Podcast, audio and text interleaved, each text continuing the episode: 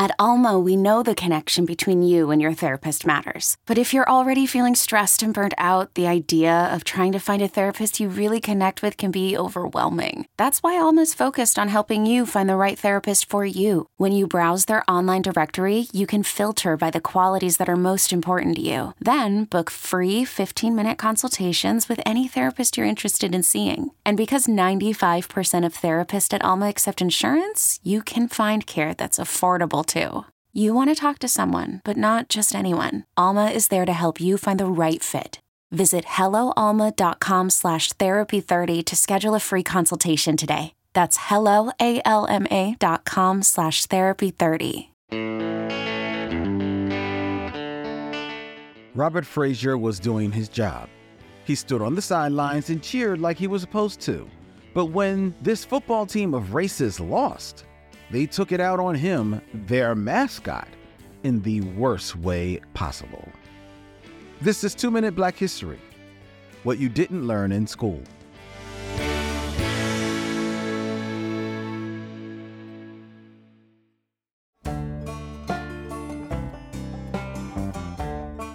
The crowd roared across the stadium because they had finally beaten their longtime opponents, and that opponent the football players of Auburn University were not happy about this at all.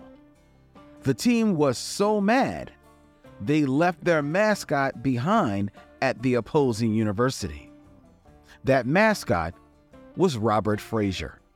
Long before whites used animals and inanimate objects as their mascots, they used our people. They were playing a sick game of dehumanization.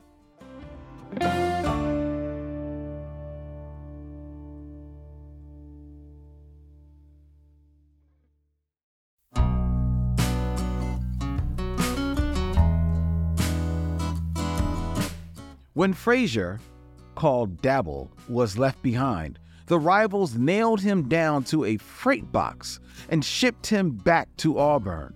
And he wasn't the only one.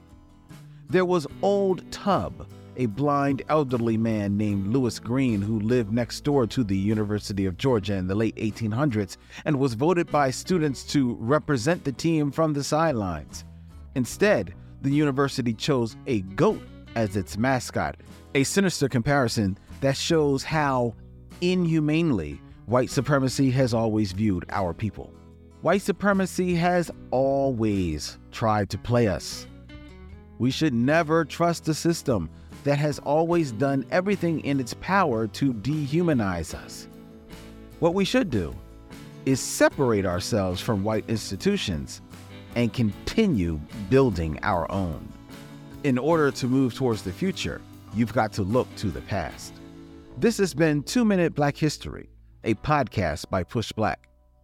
If you enjoyed this episode and want to show your support, please rate and subscribe to our podcast. Together, let's celebrate and honor the legacy of Black history.